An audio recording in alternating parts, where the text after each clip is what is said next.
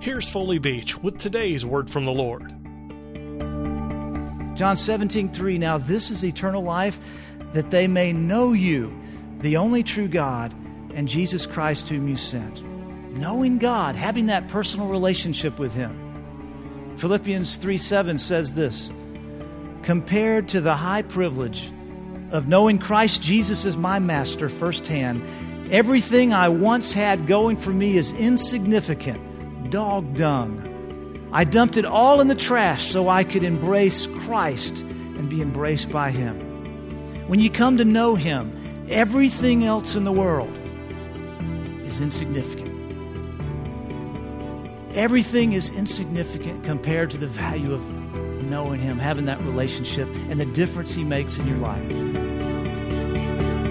To hear more of the teaching of Archbishop Beach, visit a wordfromthelord.org.